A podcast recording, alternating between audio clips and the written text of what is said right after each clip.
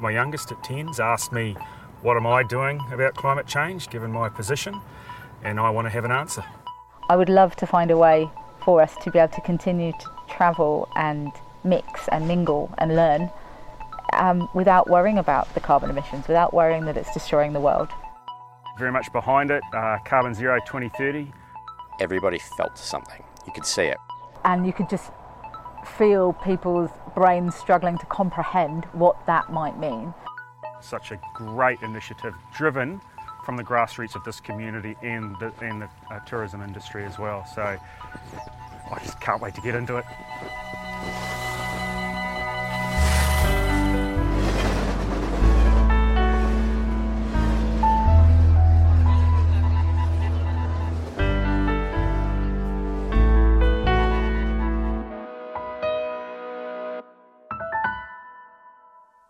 Hello, and welcome to Travel Beyond, where we partner with leading destinations to explore the greatest challenges facing communities and the planet, surfacing their most inspiring solutions. I'm David Archer, editorial manager at Destination Think, and I'm recording from the coastal village of Daajing Giids, British Columbia, which is in Haida Gwaii, the territory of the Haida Nation. On this show, we look at the role of travel and we highlight destinations that are global leaders. We talk to the changemakers who are addressing regenerative travel through action in their communities, and often from the bottom up. We are actively looking for the best examples of efforts to regenerate economies, communities, and ecosystems, so be sure to reach out if you have a story to share with us. Hello, I'm Rodney Payne, CEO at Destination Think. I'm recording from Revelstoke, British Columbia, a city on the territory of four First Nations the Sinixt, the Secwepemc, the Syilx, and the Ktunaxa. And it's great to be here with you today, Dave. Yes, it's good to be back. Uh, last episode, we heard from Anne Lockhart about how a unique collaboration in the Queenstown Lakes district of Aotearoa, New Zealand, has led to a commitment by the tourism industry to decarbonize by 2030.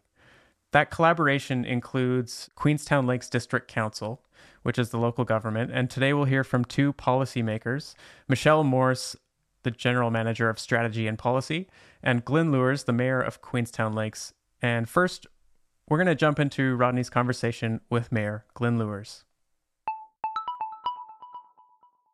I'm uh, Glyn Lewers. I'm uh, Queenstown Lakes District Mayor. How long have you been the mayor? I've been the mayor for the last four months. I was a councillor for the last three years before that. And what are some of the priorities that you campaigned on that you brought to office? So I was the only uh, candidate for the mayoralty that campaigned on climate change. It uh, resonates very well within me, and it's one of the, one of the issues I was very passionate about. Are you worried about climate change? Ah, yes. Um, to see the changes happening in my lifetime uh, and seeing what could happen in the future, it does concern me a little bit. As well as being a parent, I've had conversations with both my children, and my youngest at 10's asked me, What am I doing about climate change given my position? And I want to have an answer. Are you aware of the very ambitious carbon zero 2030 commitment that's just come out of the tourism industry in the last few weeks? Yes, very much so. Very much behind it. Uh, carbon zero 2030, uh, travelling to a thriving future. I think it's a great goal. I know it's going to be tough and it's audacious, but 100% behind it. Do you think that there's potential for this to go beyond just tourism? Oh yes, uh, look, the, the opportunities are endless. I can see us going from tourism getting into green tech, pushing into technology, and then agriculture. It's uh, this is this is just the first step in a really really big big opportunity for New Zealand. And thinking about um, the the monumentous challenge to chart a roadmap to decarbonise Queenstown Lakes' tourism industry and perhaps beyond. What advice do you have for us as we uh, as we plot, plot that course? My advice is don't be afraid of failure success is built on failure. You'll learn so much from the mistakes and the missteps we'll take, and those successes will be even greater.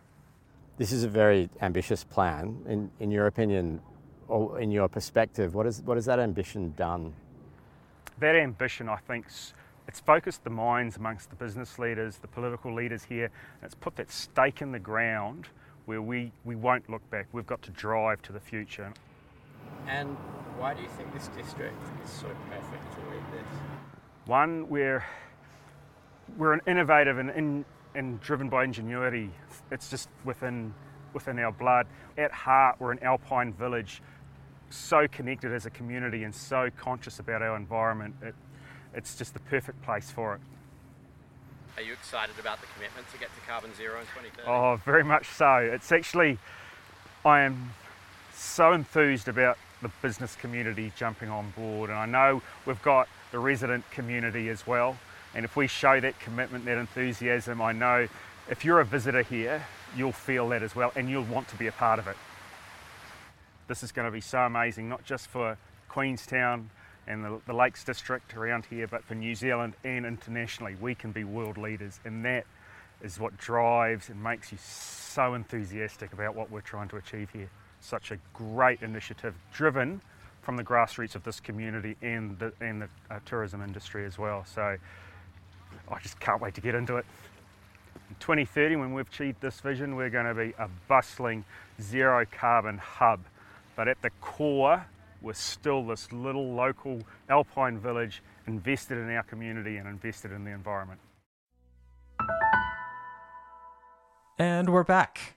That was Mayor Glyn Lewers of Queenstown Lakes District Council, and he's quite excited about the Carbon Zero by 2030 project as well as a destination management plan attached to it. He was also talking a little bit about why Queenstown Lakes is a great place to begin a rapid decarbonization project right now. And Rodney, based on your experience in Queenstown Lakes and working with tourism destinations across your entire career, what is it about Queenstown Lakes that's so special? I'm still really trying to put my finger on that so that I can articulate it, but there seems to be a level of understanding about human interaction with our environment and the impact that we've had with a significant enough proportion of the population understanding that we're not environmentally in a very good place that has led to ambition and willingness to elect a local council uh, that understands the environment and climate. And I think there's a variety of ingredients that have come to be in the district uh, that have led to this moment. And to an extent, when I think about Queenstown Lakes or when I get the chance to, to talk to people there, uh, and when I've visited in the past, it almost feels like I'm looking into the future. Yeah, and it and it seems like in most places though there there are those individuals and communities who are most passionate about solving the climate crisis or who are most invested in the solutions or or maybe who are just looking to the future with their eyes wide open. But are you saying that in Queenstown Lakes residents seem more engaged than other places and what does that look like? Yeah. I've had a, a chance to talk to I think, hundreds of people in this destination. And both through a planning process that we went through, uh, and then more recently, there's there's definitely a wide group of people who not only are concerned, but they're not waiting for a corporate savior or you know government to come and and solve all of our problems, but they're they're taking actions into their own hands, whether that be through their business uh, or what they do with their personal time or with their their community, and that that really is unique at, in the places that I've experienced. Yeah, and we're going to hear from Michelle in a moment, who talks about the hyper engaged community behind the Carbon Zero by 2030 goal. Um, before we go there, can you tell us a little bit about your visit? So, um, you you were able to speak with I think dozens of, of people during your trip. Can you tell us about how long you were there and, and what you did? Yeah, so like a lot of people, I think I'm uh, becoming very conscious about uh, business travel and, and the footprint associated associated with that. So I I travel a lot less, and when I do travel, especially uh, to the very bottom of the world in New Zealand, uh, I really like to make it count. So I I managed to be able to go for five weeks, and in that time, I think I probably spoke to almost fifty people and uh, had a chance to interview a lot of them uh, and hear about their values and what they're passionate about, and and the work that they're doing to uh, you know, leave a leave an impact and and influence others and make the community stronger and make make their local environment stronger along the way. Well, we'll hear from one of those people that you had a conversation with now. So here is Michelle Morss, General Manager, Strategy and Policy of Queenstown Lakes District Council, and your conversation with her. Let's talk about ambition. So this almost was a destination management plan like a lot of others. What happened? Oh, I actually think COVID happened. Like a lot of destination management plans are about product development um, and experience development and inc- increasing visitor flows. Like for, for most places in New Zealand, they just want some more people and some more interesting products. Um, but with us, you know, immediately in Queenstown, the conversation switched to how do we build back better. Um, and I think that was the point at which the the sector itself wasn't just those outside of it. The sector itself started to really be a bit introspective. You know, we, we've had some operators who um, have managed to ride through COVID quite, um, I wouldn't say comfortably, but have adjusted and pivoted in a way that has meant they've been able to retain some productivity and profit that significantly reduced their own stress and the impact on their well-being. And back in 2019, people were moving at a hell of a pace, and I think it actually, as in all walks of life, COVID has caused people to reprioritise and think about what's important to them. Um, and I think that that fundamentally changed the way that we approach destination management plan because we were thinking about the workforce, we were thinking about the business owners. Um, we've explicitly not thought about product development and increasing visitor numbers. We've explicitly thought about the environment, decarbonisation, and capacity. And I think the capacity piece that wasn't there in the early days of the destination management plan. That was that only came into being in probably the final six months of its development as the prospect of a return to pre 2019 numbers came into play, and there was just a general sense of community nervousness around that because people wanted it economically because they knew that their friends who lived next door, whose business had really suffered, they really needed those visitors back. But at the same time, yeah, that there was a sense of being overrun in certain places at certain points in time. So I, I think it, it just took us in a different place. So we got to version three of the document and we got a lot of feedback between version two and version three that caused us to really do a wholesale sort of change and tighten it up as well. And then right at the end, uh, we dropped in a curveball. What did you think when we first suggested putting Project 9 first, decarbonisation, and related the level of ambition that was in there? Oh, it was bloody brilliant. That is one of my all time favourite meetings where we sat there as a group and you could just feel people's brains struggling to comprehend what that might mean. Um, you know, none, none of us are, are, climate professionals, so just the scientific concepts around well, is, is that even reasonable? Is it achievable? Is it crazy? Is it greenwash? You know, can can we do that? What's it going to mean? Um, and it, it, in, I think we had like a two-hour meeting to discuss it before we were going to meet with the councillors to reveal it. Um, and I don't know what you were expecting, but you could see the penny drop with people around the table at different points. Um, and you know, some people have some incredible skin in the game in this space. Their entire intergenerational family value and uh, wealth has been built on the back of tourism. This is a huge thing to put on the table, and everyone kind of got there. And I think the timing was really right for it. We wanted to be bolder. We wanted to understand how we could actually um, put a game changer in the mix. And I actually think that Keystone project was the thing that made everyone feel energized by the fact that that could be a massive change. That could actually, that wouldn't be an incremental piece. That's a massive leap forward. It's funny because the the perspective on my side of the table was interesting. I remember about a week before I was coming down here, the draft was still solidifying, and we were just presenting the key concepts to the community. And COVID enabled me to get closer to the work we were doing. Whereas usually I was floating pretty high in the CEO role, the partners got really close to specific projects more recently. And um, there was someone on my team, David, who really latched onto this one and said, We really should do this. And we all supported him and said, okay, if, you know, if you want to do it, let's do it. And I remember for some reason, I don't know what caused me to do this, but I went and read all the community feedback.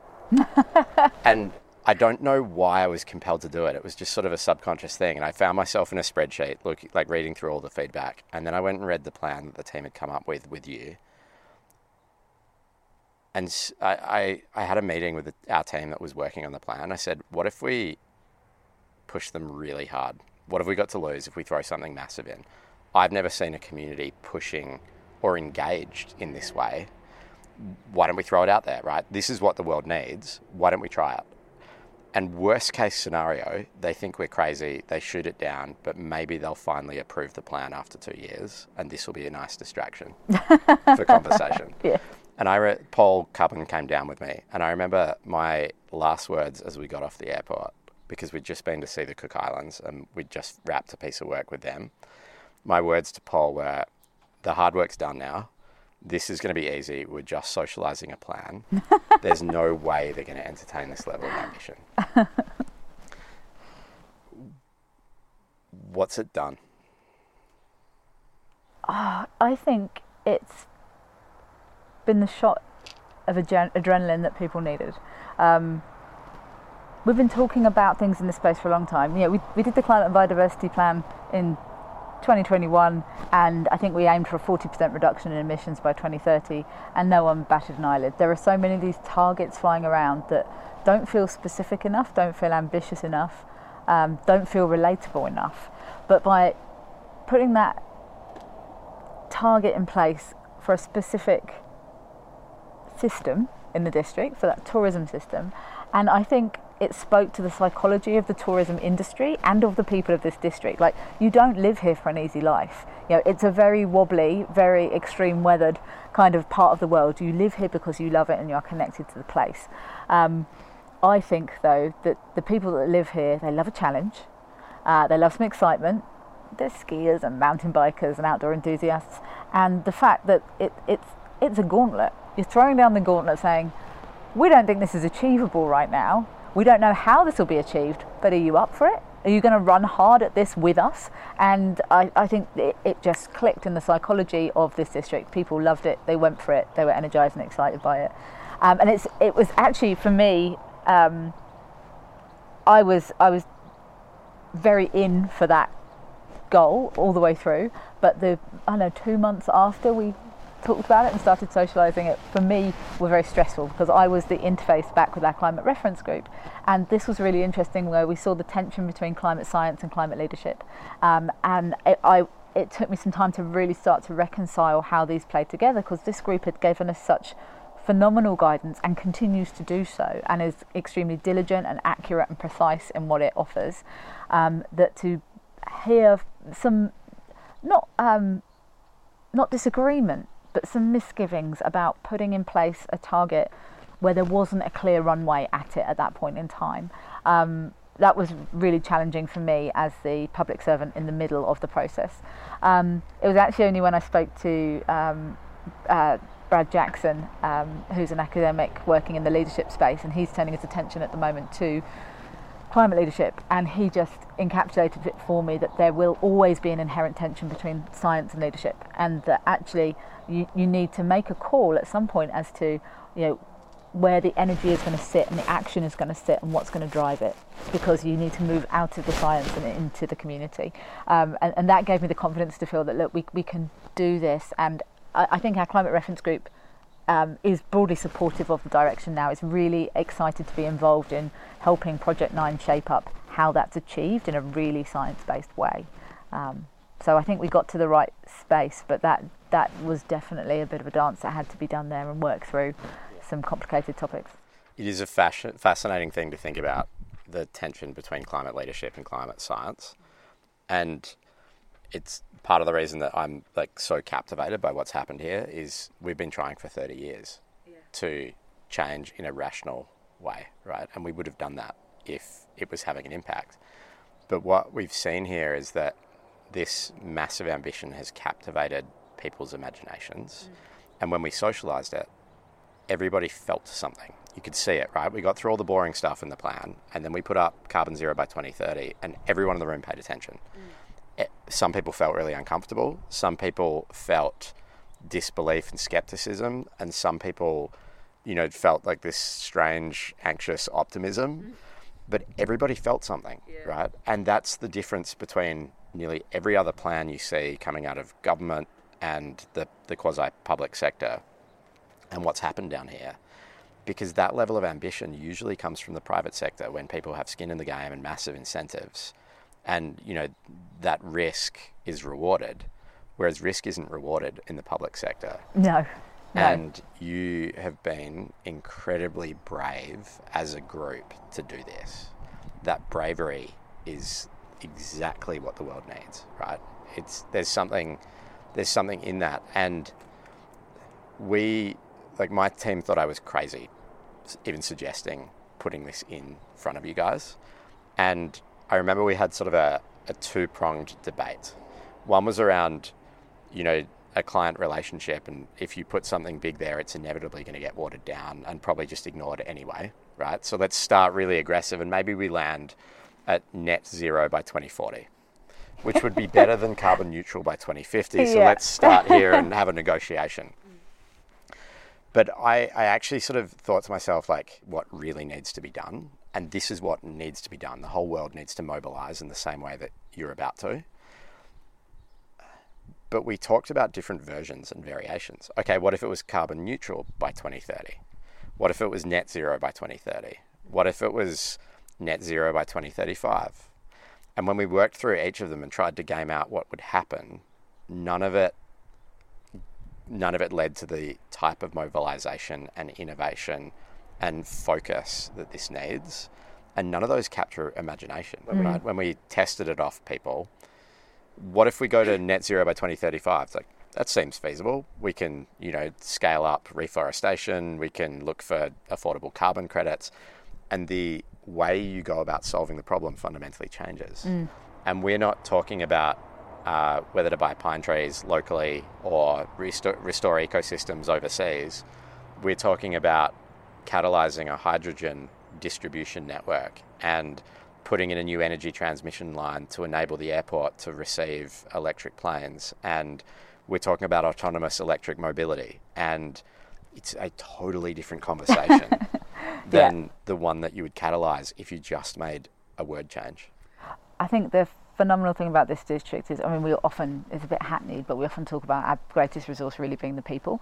Um, and, you know, the people that you're talking about there, we've got some, some of, you know, global level innovation um, people that live here love this place who want to who want to contribute and drive some change um, but that's layered onto uh, an environment where the community itself is hyper engaged on virtually every topic. I mean, compared to our local government counterparts, the submissions we'll receive on our annual plan for how we're going to spend money on pools and parks and pipes um, gets a, massive number of submissions. People engage with our processes, they care, they really, really care. Um, and our community groups have managed to build that as well. So they've created this really rich soil that effectively we're planting seeds into and it's growing like crazy right now. Um, so we just need to keep nurturing. So, what do you hope that this journey that we're about to start or starting does for innovation, diversification, resilience? Uh, diversification, I see diversification and destination management as two halves of the same coin. You know, um, effectively, Diversification is the insurance policy. if things go wrong in tourism, we have other options. We saw that during COVID. You know, we, we desperately needed to point our workforce in a new direction, and um, quite a few of them went towards conservation, which is great. You know, continuing to build on our values as a district. Um, I think it offers some real opportunities potentially in that environmental and clean tech space for um, diversification within the district. Um, you know, when it comes to diversification, you're always trying to springboard off your natural advantages and your existing industries. So, yeah, if we can build those adjacencies and amplify them, you know, um, I think there's huge opportunity there. Um, from a resilience perspective, I mean, power resilience is is just front of mind in everything I'm doing at the moment. You know, we have affordability challenges, resilience challenges, and capacity challenges when it comes to our electricity supply here. We're a strange spur line off of the national grid. Um, we're not very resilient on a good day. On a bad day, if the Alpine fault goes, we're going to be in real trouble. So, the more that we can focus on distributed solutions and increased capacity that drives alternative energy sources, um, the better. Whether that's other lines coming into the district or whether that is actually um, solar arrays here within the district that amplify the um, capacity of the existing network, fantastic. But I think there's a diversification opportunity there for new industry as well as making the community safer and stronger. I have a hypothesis that's becoming pretty solidified in my mind that this kind of aggressive climate action and resilience building is going to be the number one USP for economic development going forward. And my rationale is if you know if I have to leave a place due to a climate event that makes you know my community um, become you know effectively abandoned, where are you going to move to? And if I'm starting a new business or moving or relocating my business, what's what am I going to be looking for, right? Like what sort of risk assessment am I going to be doing? And when you look at some of the top talent in the world as well, you know, I can already see it happening here, and you may not be exposed to it as much, but I've had people in my network from all over the world write to me and say, "What's going on over there, and how do I get involved?" mm. And that's like that's massive from a USP perspective, right? And you said something when you were presenting to council yesterday that was just a fantastic articulation of a, a, cloud of thoughts that have been swirling around in my mind since we started talking about Carbon Zero 2030. And you were talking about using our dominant industry as a force for change. Can you talk about that? Yeah, I mean, really, they are our biggest lever to drive change um, across our businesses and across our households. Um, as I said, you know, tourism is in virtually every home in the district in some way, shape, or form. So if you don't use that huge lever, if you can actually um, aggregate what is quite a disaggregated sector and use that to drive some positive change, then fantastic. Because it's, I, I, think it's part of the narrative here has become quite entrenched that tourism is always a challenge and it's a negative impact on the district, and we need to fix the fact that it's a negative impact rather than focusing on the um, on the positive change it can drive if we activate it properly. Um, and and that's where I was really coming from there because actually if the diversification plan works within by 2030 we'll be less reliant on one dominant industry and then it's more complex not less complex to drive societal change so I, I think we need to make hay while the sun shines on that it relates a little bit actually to a point that you made um, uh, similarly, it sounds like a love fest now, but you completely changed my thinking about our airport. As a public servant working in an organisation that has a majority shareholding in the local airport, trying to thread the needle between the um, financial benefit of that to our community and yet the aviation emissions challenges that brings to us as a community and that dissonance in our value set um, has been, always been a nightmare. And I've for years thought, God, it'd be great if we didn't have an airport to deal with. When you came into this project, though, you reframed that as a community-owned airport, and it was just a moment for me. I was like, of course, you know, if we, we are in control of this airport, we can shape it. It, it is a feature of the existing landscape, but with the right people at the helm there, change can happen in that space as well. And, and that was a bit of a game changer moment for me because I thought, right, again, let's take that big, scary, hairy, negative thing that we possibly have in our district and need to deal with, and actually try and use that as a force for driving really positive change. And you've got two of them, and NASA's testing at one of them already. Yes, yeah. So, um, yeah, Wanaka Airport is not um, as active as Queenstown Airport, but yeah, NASA runs some testing there. Um, and I mean, it's it's one of the ingredients. I keep talking about mm. ingredients. It's another one, right? This is a big soup we're making, and yeah. there's all the ingredients here. Can it be a uh, cake? It can be a cake. Okay. Yeah, yeah, but it, it's going to be a big cake. Okay. Um, the other one is Air New Zealand, right? It's fortuitous and maybe related to cultural values in this country that your national airline is also pushing really hard on decarbonisation. Like Yeah. I'm seeing announcement after announcement of what they're working on, and it's very forward thinking and progressive. And we all looked at each other when we took Carbon Zero 2030 to your mayor, and we're like, this is scary. Is this even possible? And the elephant in the room is aviation, mm. right? Last year is going to be the year that goes down as, you know, 2022 was the year that aviation really came under scrutiny. For mm. whatever reason, people started looking at planes and, and realizing, oh, Well, COVID, it showed us for two years what the actual impact of those emissions was. yeah, It's huge. Yeah. And here, like in many places, we're just sort of poking on that a little bit and realizing, oh, it's bigger than we, we thought hmm. and, and the big problem we have to grapple with. And it's, you know, Steve and I, as we go through this process, keep looking at each other and how in 2023 is it possible that we can't get a grasp? We, we have no idea what the level of emissions are from you know, transportation, even broader than aviation. And I think that that will inevitably change. Can you tell me how you think tourism can be a force for good? Oh, that's a dissertation question in itself. That's huge. Um, I think it can be a force for good across all aspects of community wellbeing here because it's so entrenched in the culture and in the economy.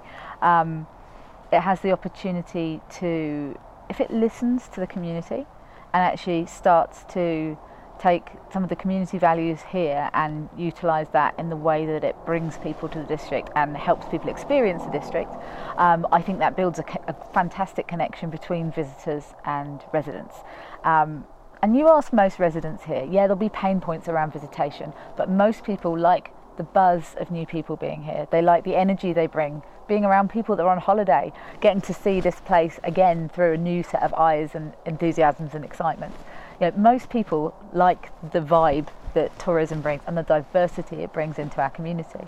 So there, if we can repair some of that social license piece and change the way that we bring visitors into the district, and I think that's a huge force for good.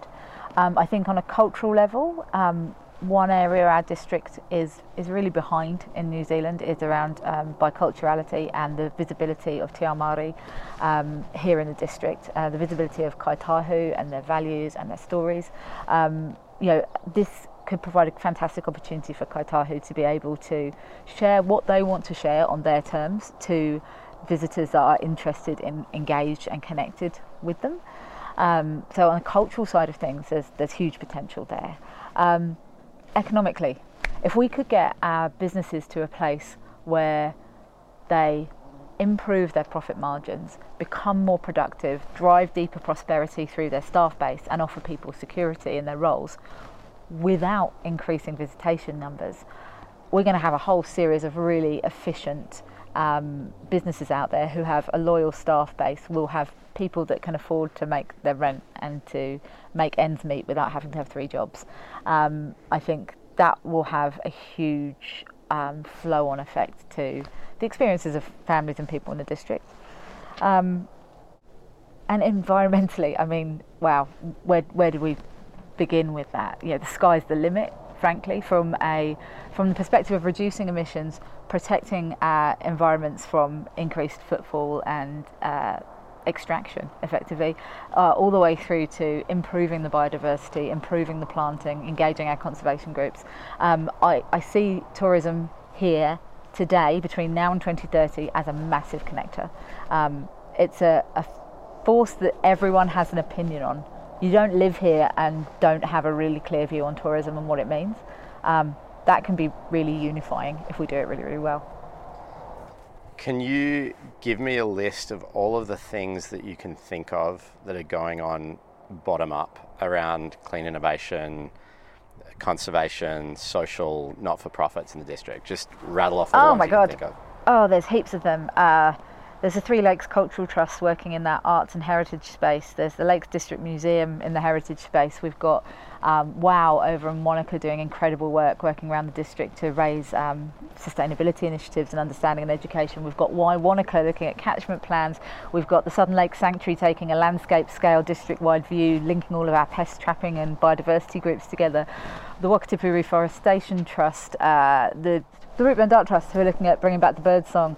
We've got uh, Dark Skies Sanctuary groups setting up at the head of the lake to protect our nighttime heritage and uh, skies. We've got Mana Tahuna, we've got um, Ngā Ho looking at the cultural side of um, Te Ao Māori and bringing that back into the district. Um, oh, it goes on and on and on. Like it's it's such. When I say this is a hyper engaged community, a hyper engaged not only with the civic side of things but also with the community groups and people are committed to doing things that matter to them and making this place better all the time. It never ceases to amaze me.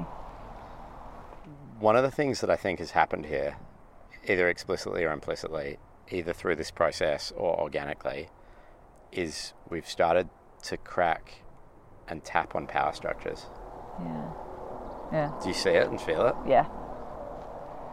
I think um, being so tourism dominated, it means that our power structures here um, are largely built around tourism. Tourism success, tourism expertise, understanding of how the system works here is the key to make, being successful here and the key to ultimately being powerful. Um, and I think we now have a group of people that are sitting at the top of some of those power structures that really understand the a the importance of shifting to a regenerative approach, um, but also the business advantage to that as well. You know, um, that is part of the the story here. You know, we we we still need our businesses to be successful and profitable and driving well throughout the, the, the community and they can do that in a really positive way. And I think they they see that there is the market advantage to that now as well. So bringing those two things together is really compelling. One of the things that Charlie from Bike Glendhu said to me when we first socialised the plan last year uh, was, "There's no green if businesses are in the red," and I think that that's a really nice way of yeah. concisely summarising that. You know, yield and uh, wealth is an enabler of things. Monique and I had an amazing conversation.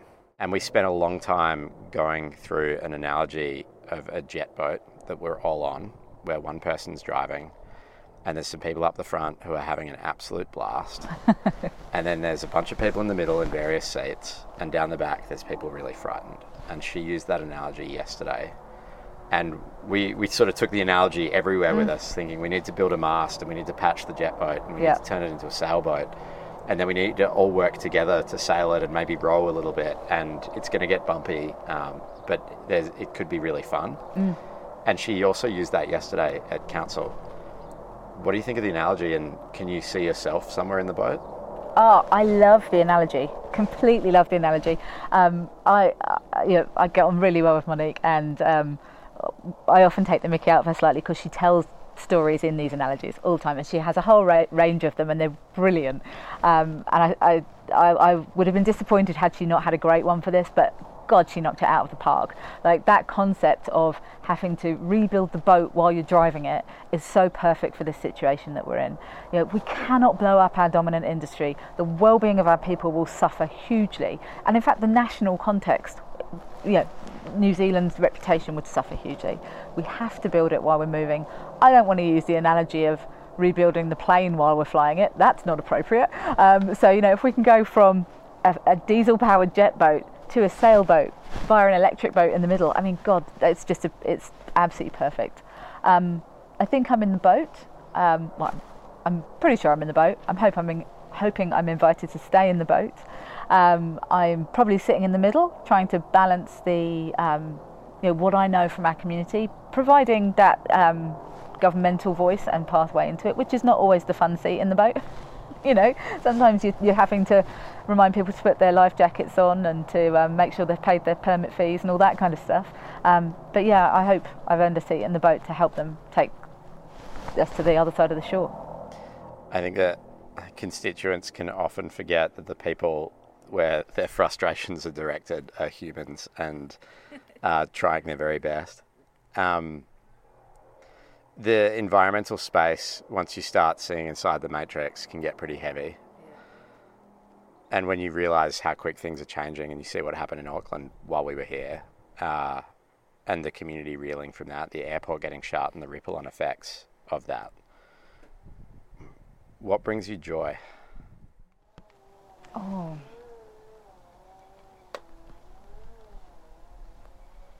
That's a really hard question. Um, living in the here and now, getting um, feeling like you're doing good and useful work that's going to help people, got a bit of purpose behind it. I've I, I used to be in the private sector in a job that was definitely not full purpose work. I didn't expect to find full purpose work in a shift to local government here, but I did.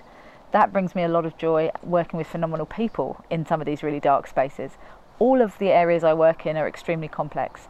The strategic growth team are trying to fix our massive housing challenge right now, and that is going to be something else again.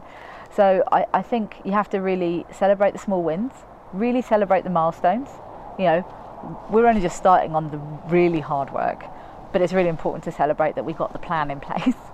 Um, and then I go home and I enjoy being with my pugs and doing some art and doing some sewing and hanging out with my friends and just being connected and being here, being in the moment.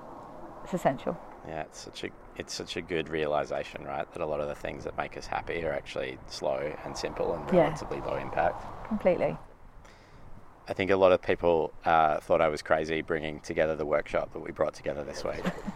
um, and I, I hope it went well from your perspective. But one of the exercises we asked you guys to do to try and pull out everyone's version of what this could be was to write a headline sometime between now and 2030 or afterwards. Mm. What was yours? Queenstown Lakes saves the joy of travel for the world. Why does that matter? Because it, I, I love travelling. Like my entire youth is, but the reason I'm here has been based on moving and living around the world and meeting new people and falling in love and coming to the other side of the planet.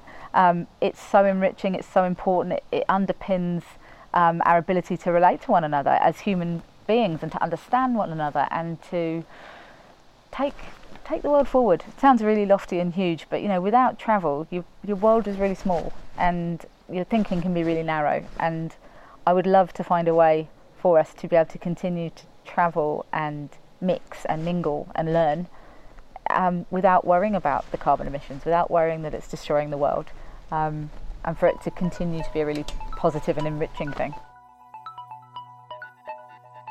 This has been Travel Beyond, presented by Destination Think. My co host is Rodney Payne. This episode has been produced and has theme music composed by me, David Archer. Lindsay Payne and Annika Rautiola provided production support. We would like to thank Destination Queenstown, Lake Wanaka Tourism, and Queenstown Lakes District Council for their participation, their willingness to be bold, and for their trust in Destination Think throughout this project. You can help more people find this show by subscribing to future episodes and by leaving a rating and a review on Apple Podcasts. Momentum has been building for years in Queenstown Lakes, and next time we'll hear from Monique Kelly, local business owner and co founder of the WOW organization. She's a leader in the sustainability movement, and she clarifies why everyone's feeling so motivated and how new climate friendly systems are emerging. I think this um, uh, 2030 goal in tourism is a really prime example of the community pushing an industry into going further, going faster. See you then.